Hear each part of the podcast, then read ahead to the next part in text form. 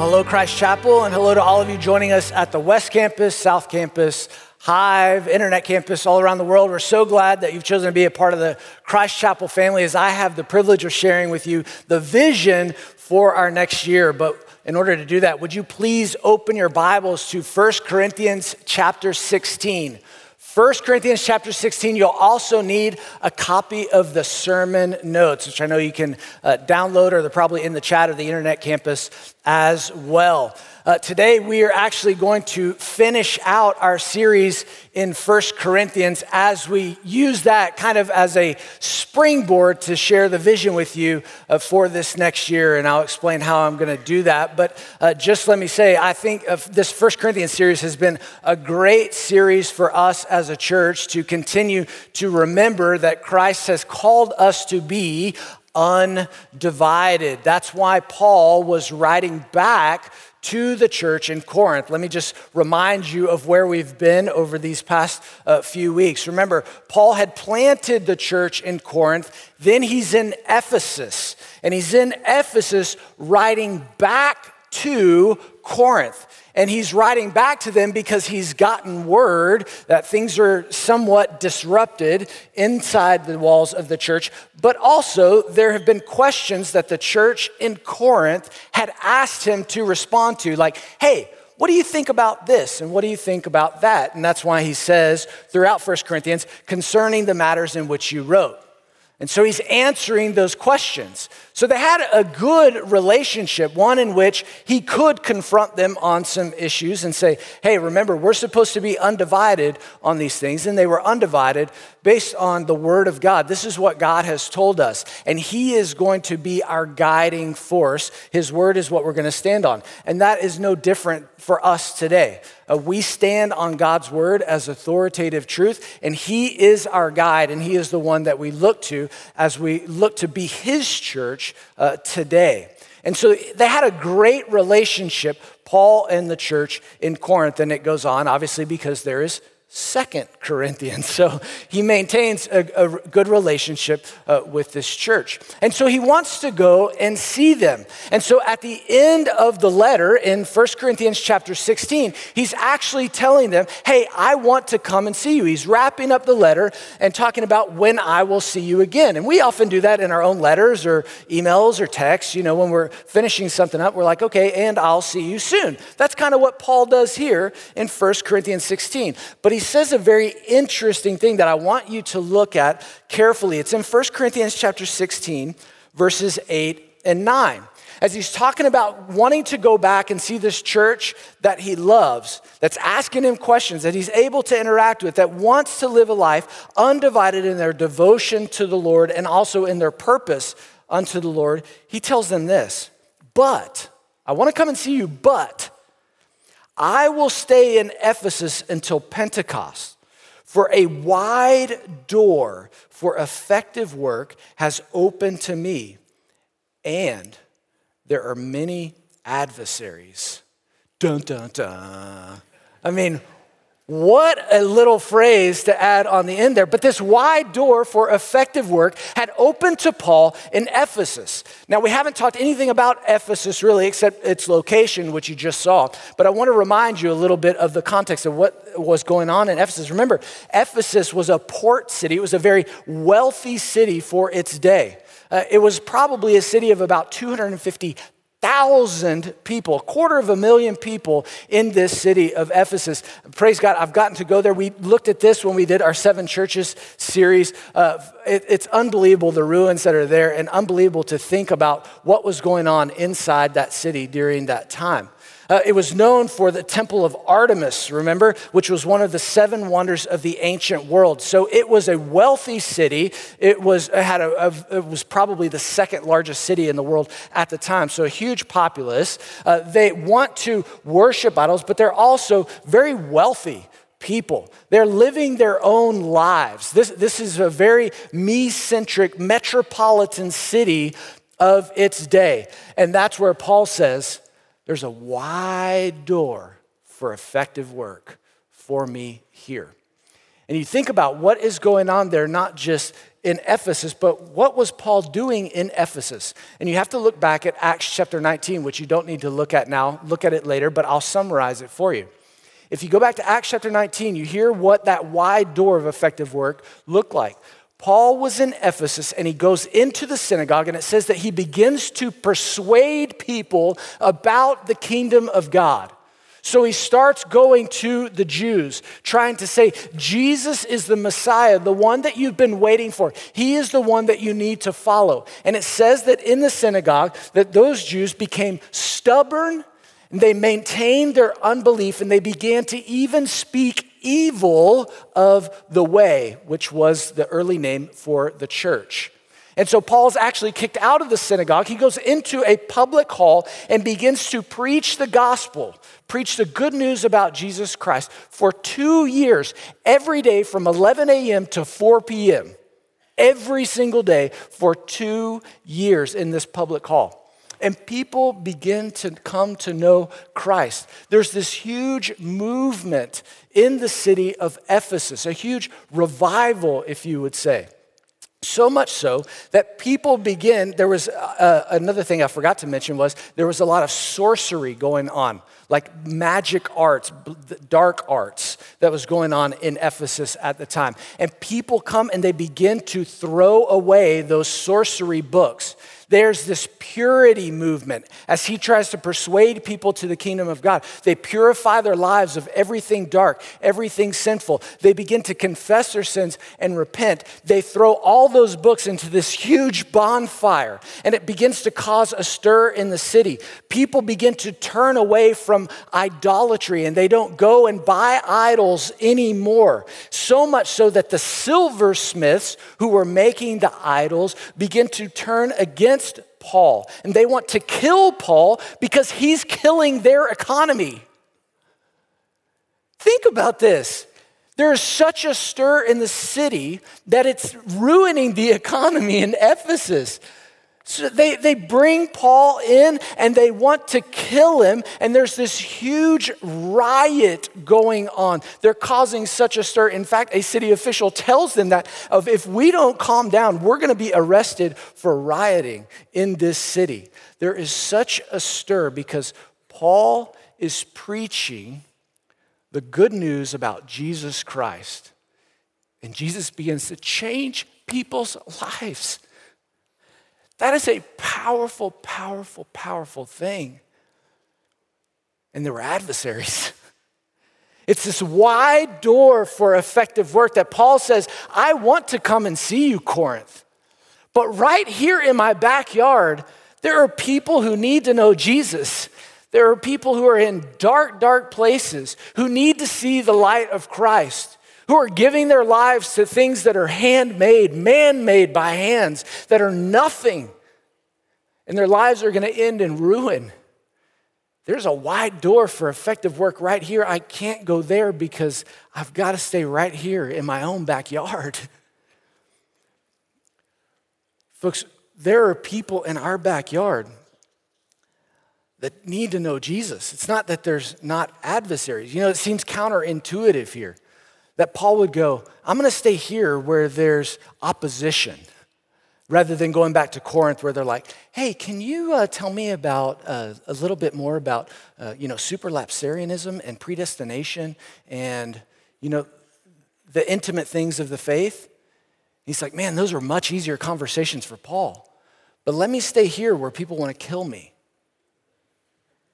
Let me, let me stay here where people want to drive me out of the city, where people are stubborn in their unbelief, where they speak evil of me. Let me stay here because this is a wide door for effective work. It's no secret, folks, that our world is adversarial toward the things of Christ today. Why does that surprise us? You should not be surprised it's always been that way. But just because there's adversaries does not mean that there aren't opportunities. See, that's what Paul saw in Ephesus. He saw adversaries and he saw opposition, but he saw those as an opportunity to be able to share the good news of Jesus Christ. You see, when we approach these, the opposition or when we see adversaries, we really have two options, and they were the same two options that Paul had. You see, Paul could have run back to Corinth and gone inside the walls and started his holy huddle and been with everyone who just affirmed his point of view and said, This is where we're going to stay till Jesus comes back. Amen and kumbaya. Or he could say, Jesus is coming soon, and there are people who don't know him who need to hear about him. And so let's go out there and let's go find them because Jesus came to seek and to save the lost, and that's what we're going to do too. We have the same options. We can say we are content to stay in the walls and stay in a holy huddle and bunker down until Jesus comes back or takes us home.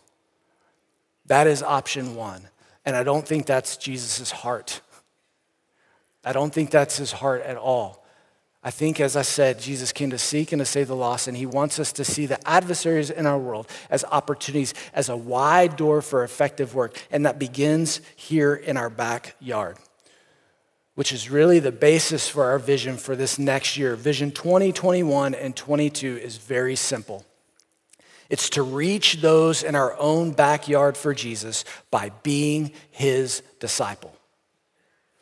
It's to reach those in our own backyard by being his disciple.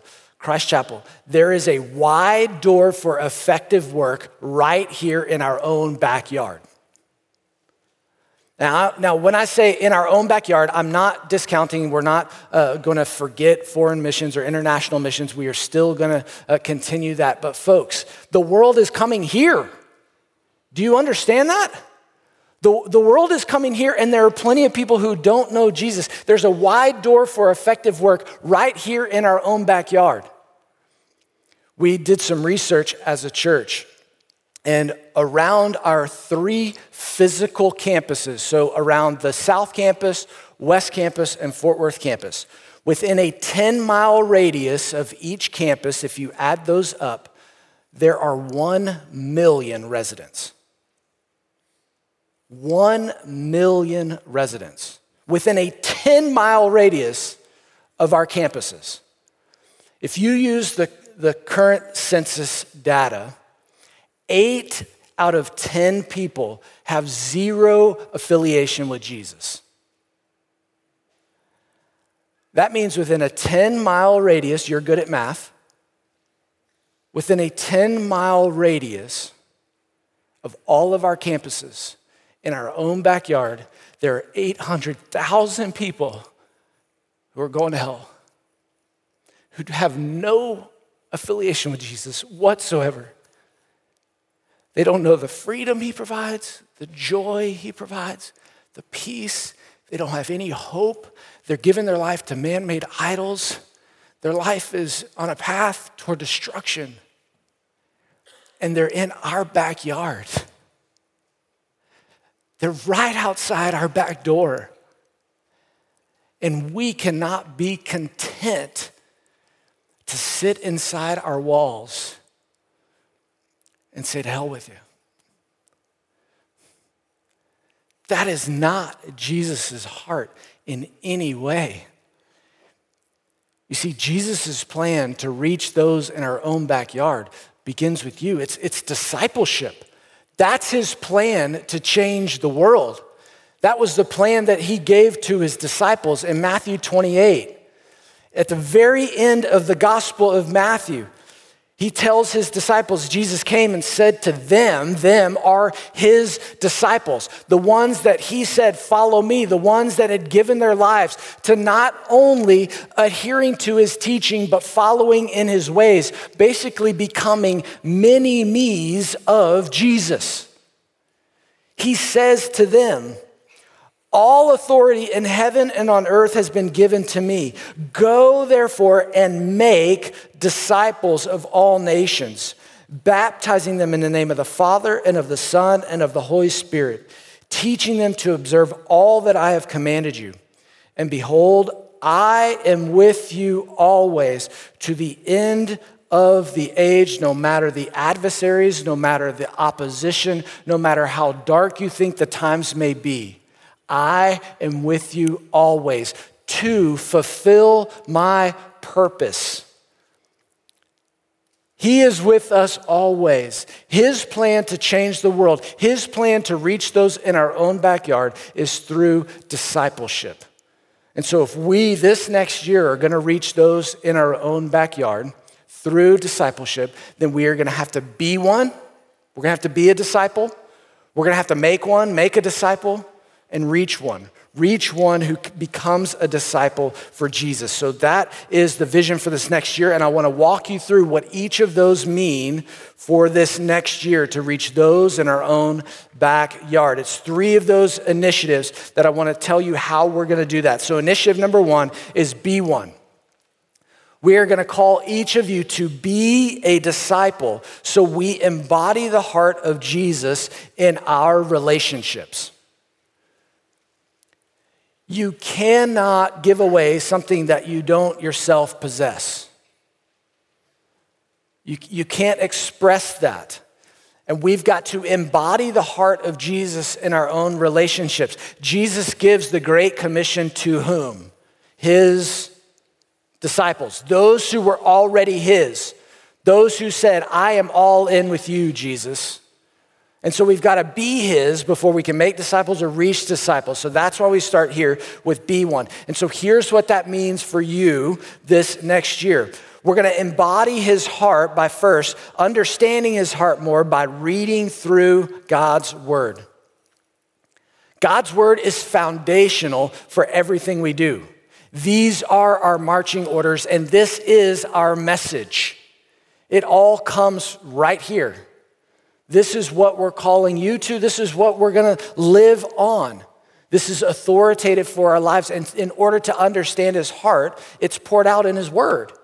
And so you've got to understand his word. And so we're going to sit, soak, and saturate ourselves in his word. And we're going to do it uh, in a couple different ways. But the first one is if we're going to understand his heart, then we are going to ha- have to take a in depth look at Jesus' life. And so for the next 15 months, we are just going to look at Jesus. So for the next 15 months, we're going to do we're going to look at two portions of scripture. Next week, we're going to begin a series called the upper room in, in the upper room discourse called poured out, where Jesus pours out his heart to his disciples right before he goes to the cross. It's basically his last words to them before he sees them resurrected again. And so, what does Jesus' heart look like when it's poured out to these disciples that he's been pouring his life into? So, we're going to do a series on, on that. Then, beginning right before Christmas, we are going to spend the next year in the Gospel of Matthew. We are going to spend an entire year in the Gospel of Matthew. Again, taking an in depth look at Jesus' heart.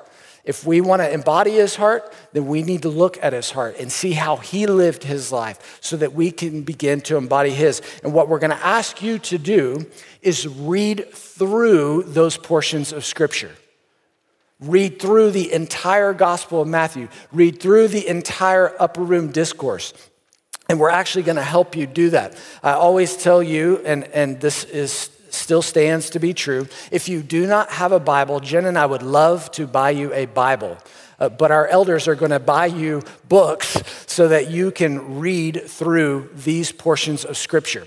So, beginning next week, you'll have a Gospel of John so that you'll be able to read that portion of Scripture. Would certainly love for you to read through the entire Gospel of John, but you'll be able to read through John 13 to 17.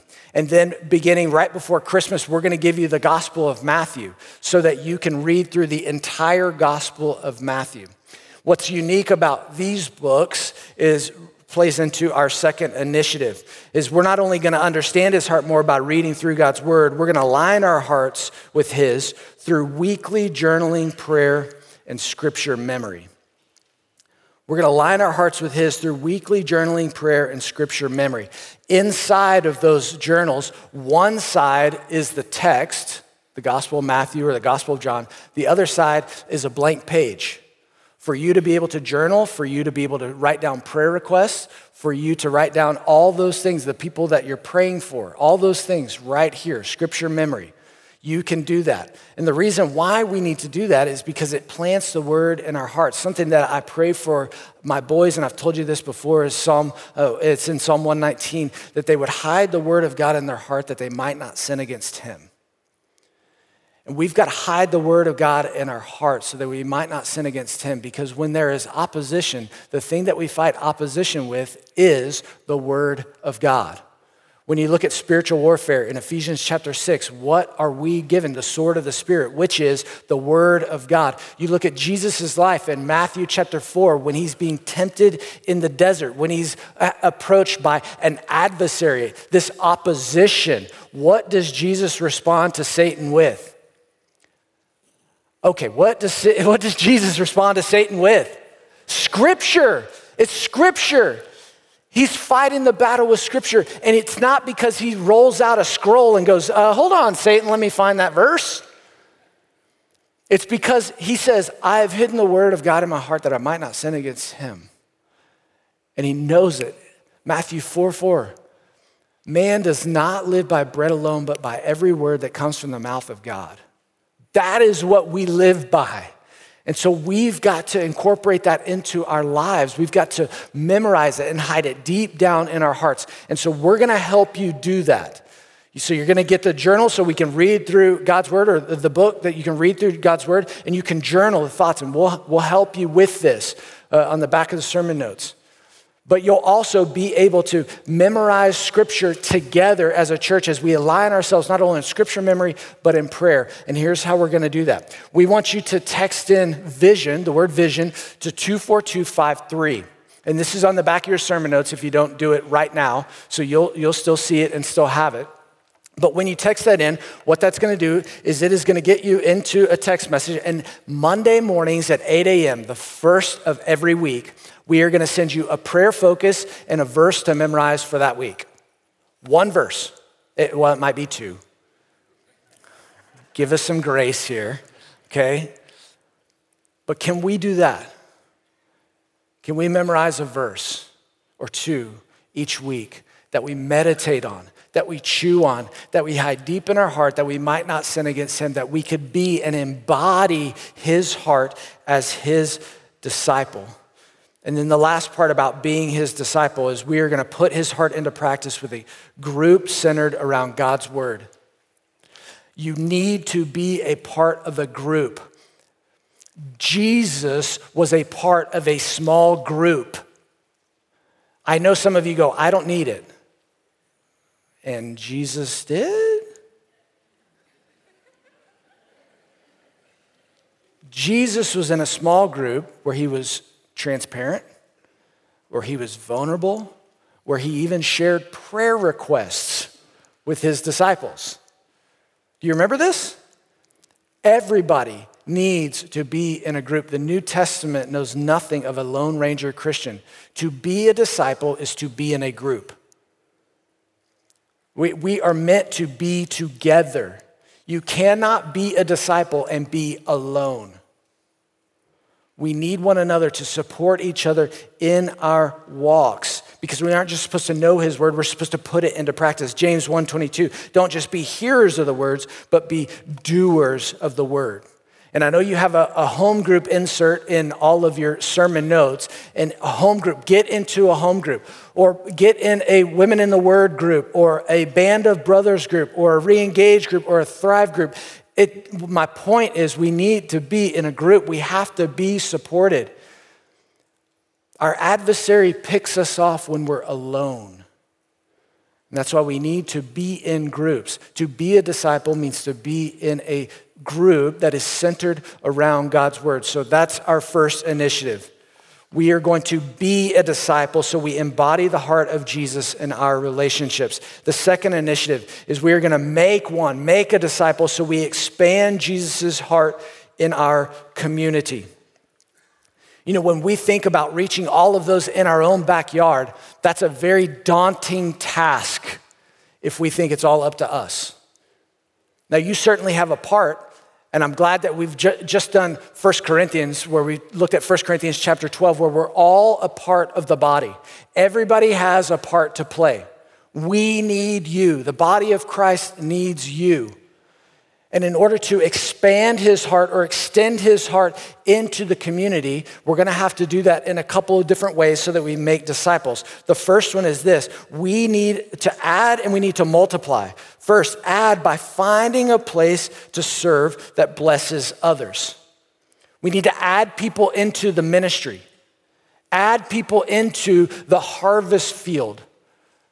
Do you remember Jesus says that in Matthew chapter 9? I keep bringing up Matthew because we're going to be studying Matthew this next year. In Matthew chapter 9, remember Jesus says, Hey, the harvest is plentiful, but the laborers are few. Pray that the Lord would send laborers into that field. And I'm convinced that our light shines brightest when we're serving. When we are laying down our life for someone else in a way that blesses them. That is when his love, because that's selfless. And our world is selfish. And I struggle with selfishness. And what helps me is to look at Jesus, embody his heart, and then say, okay, I'm not just supposed to take in the knowledge, I'm supposed to go and use it. Because anybody that is just taking in knowledge and never putting it to use, you are like the Dead Sea. You have no outflow. You're stagnant and you're salty, and not in a good way. We're supposed to add to, to give away, to serve others, and we need to add. We have places inside our walls. We have been beating the drum for children's ministry. I, I just had dinner the other night with a great family who started to come to Christ Chapel. Um, they went to go volunteer, and they were told they can't volunteer because they haven't been here six months, which is awesome. I mean, I, I love that we have that rule. But these are new folks. I love their heart. But, folks, there are, there are those of us that have been at Christ Chapel forever, and we're like, man, just not ready yet. When are you going to be ready? It doesn't have to be children's ministry, but we need folks to raise up the next generation for Jesus. You don't like the way that our world is going? Then pour into the next generation. Change it, change the trajectory. Change the, change the trajectory. These are folks in our own backyard, not to mention in our own classrooms, in our own walls. That there's plenty of other places that we can serve. And there are places outside the walls as well. I love it when I hear from people in our community that says, Oh, you go to Christ Chapel? I say, Yes. And they said, We, we have somebody who serves here that goes to Christ Chapel. I'm like, Not surprised, because you're great folks. But every disciple has a place to serve. Every disciple. Where are you serving? Where are you giving your gifts? We've got to add into the, the harvest field, add the laborers. You've got to have a place to serve. And then we multiply. Multiply by inviting and investing yourself in someone who can serve with you. That's what Jesus did. Jesus is walking along and he says, Hey, come and follow me. Come and serve with me. I'm, I'm gonna, I'm gonna go here and I'm gonna perform a miracle. You wanna see it? No, you're not supposed to perform miracles. I know. I get it. But say, Come with me. Do you have an area that you can serve? And then will you say, Come with me to somebody else? You know, one of the things that I so love about Christ Chapel is we are a multi generational church. I love that we have younger folks and we have more mature, sagely folks. What if we, what if we met in the middle?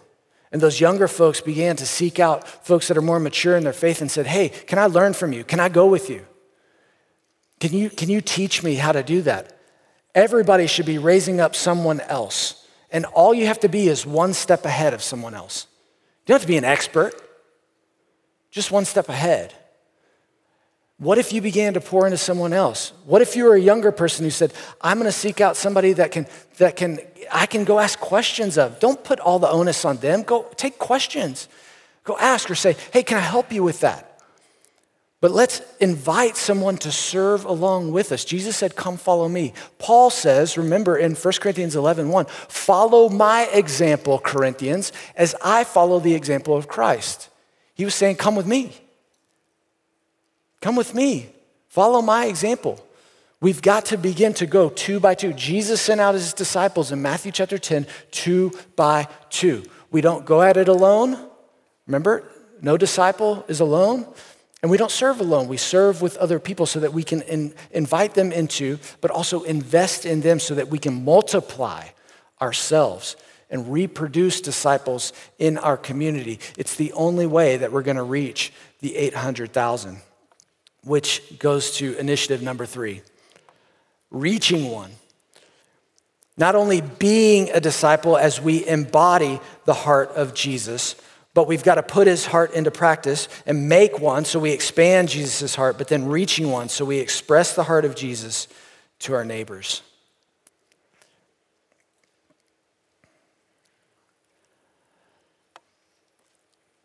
One of the things that I have been convicted of as I continue to study the Word, and I'll just say this for all of us if we do not have a heart for those who are far from God, then we do not have the heart of Jesus.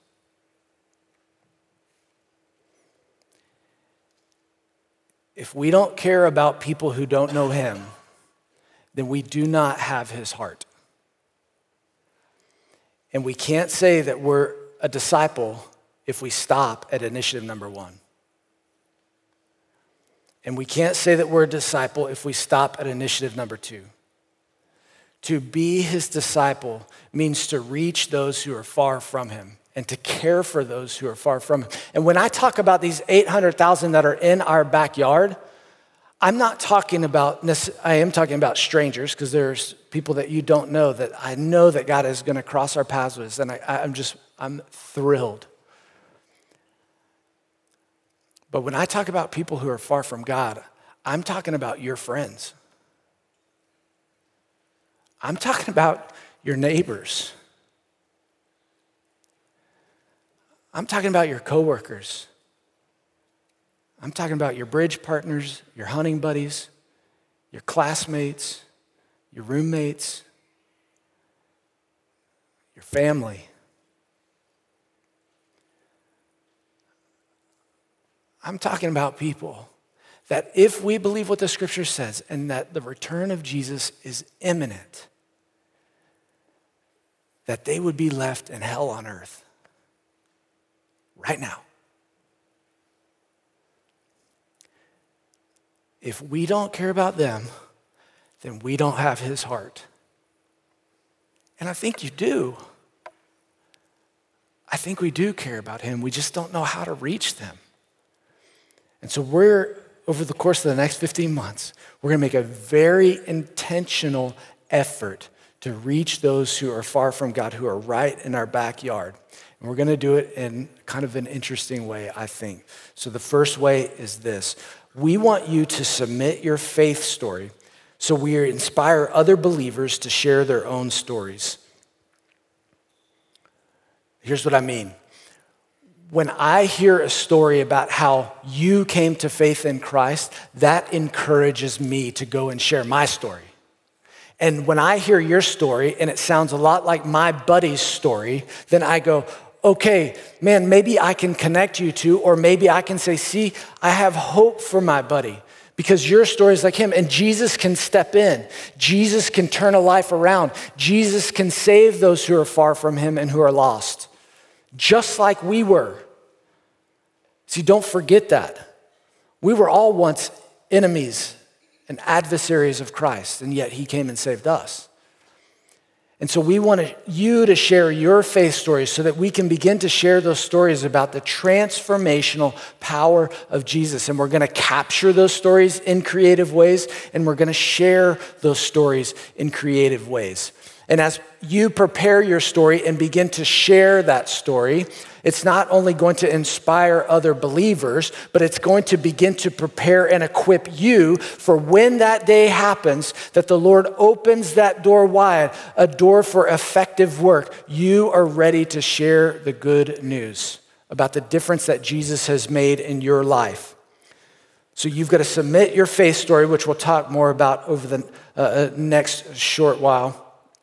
But second, you need to attend equipping sessions that will include worldview and evangelism training.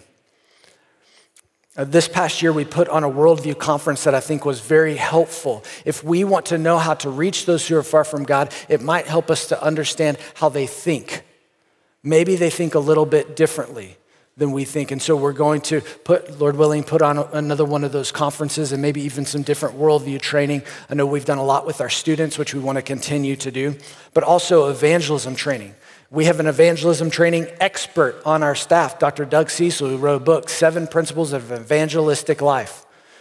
And he breaks it down very simply. I love how he does it. And we're going to offer evangelism training because, as he says, uh, evangelism is often going places you don't want to go, doing things you don't want to do, and saying things you don't want to say. And that's not evangelism. Evangelism is an outflow of our relationship with Jesus Christ. It starts with a heart that is closely aligned with His. And when we have His heart, how can we keep in His story? When, when we understand the difference He's made for us and what He can do in someone else's life, why would we want to keep that to ourselves? Which leads to our last one is share the gospel with two people who don't have a saving relationship with Jesus.